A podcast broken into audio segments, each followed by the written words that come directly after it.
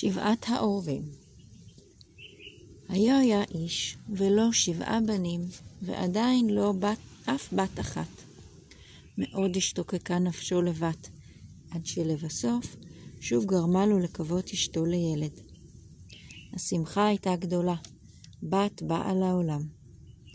אך הילדה הייתה קטנה וחולנית, ובשל חולשתה היה עליה להתאבל טבילת חירום בבית. האב שלח בחופזה את אחד מבניו למעיין להביא מים לטבילה. ששת האחים האחרים הצטרפו אליו, אך מאחר שכל אחד מהם רצה למלא את הכד ראשון, נפל להם הכד למעיין. הם עמדו ולא ידעו מה לעשות, ואיש לא העז לשוב הביתה. משהתמהמהו ועדיין לא שבו, איבד האב את סבלנותו ואמר, ודאי שוב שכחו בלהט המשחקים הילדים הארורים. הוא החל לחשוש שהילדה תמות לפני שתוטבל, ובכעסו קרא, הלוואי שיהיו הבנים כולם לעורבים. אך סיים את דבריו, והנה שמע משק כנפיים מעל ראשו.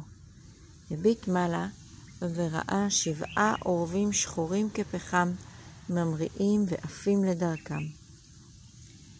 ההורים לא יכלו לחזור בהם מהקללה, וככל שהיו עצובים על אובדן שבעת בניהם, בכל זאת התנחמו מעט בביתם הקטנה היקרה, אשר עד מהרה גדלה, חזקה ויפתה מיום ליום. זמן רב לא ידעה הילדה כלל שהיו לה אחים, שהרי הוריה נזהרו שלא להזכירם בפניה. אבל יום אחד שמעה במקרה אנשים אומרים עליה שאומנם ילדה יפה היא, אך בעצם היא אשמה באסון שפקד את שבעת אחיה. הילדה נטרדה מאוד וניגשה אל אביה ואמה ושאלה אם אכן היו לה שבעה אחים ומה עלה בגורלם. ההורים לא יכלו להמשיך ולשמור את הדבר בסוד, אבל אמרו שמה שקרה לאחיה היה רצון האל, ולידתה הייתה חפה מכל אשם. אך מצפון הנערה יישם אותה יום-יום, והיא חשבה שעליה לשוב ולגאול את אחיה. היא לא ידעה שלווה ומנוחה, עד אשר הלכה בחשאי, ויצאה לעולם הרחב לחפש את אחיה באשר הם, ולשחררם בכל מחיר. היא לא לקחה עם הדבר מלבד טבעת קטנה כמזכרת מהוריה. כיכר לחם לשבור רעבונה, כד מים לשבור צמאונה, וכיסא קטן להינפש מעייפותה.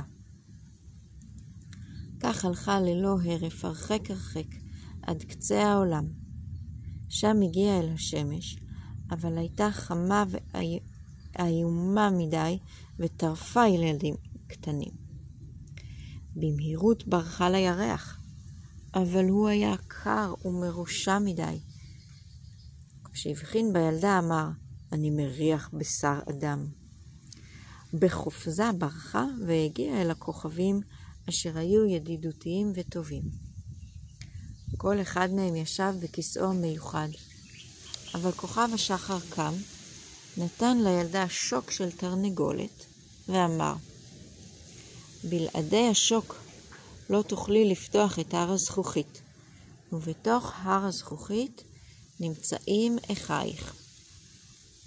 הנערה לקחה את השוק, עטפה אותו בזהירות במטפחת, ושוב יצאה לדרכה, והלכה עד שהגיעה להר הזכוכית.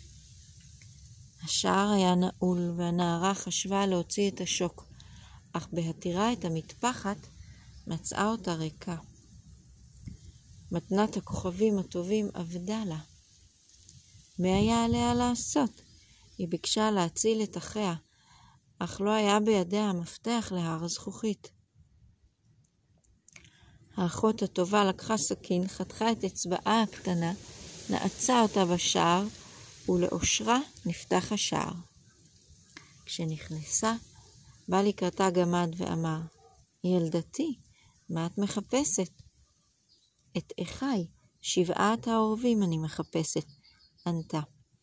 אמר הגמד, האדונים העורבים אינם בבית, אך אם תרצי להמתין עד שיחזרו, היכנסי. אחר כך נשא הגמד הקטן את סעודת העורבים בשבע צלחות קטנות ושבע כוסות קטנות. האחות הקטנה אכלה פורסונת מכל צלחת, ולגמה לגימונת מכל כוס.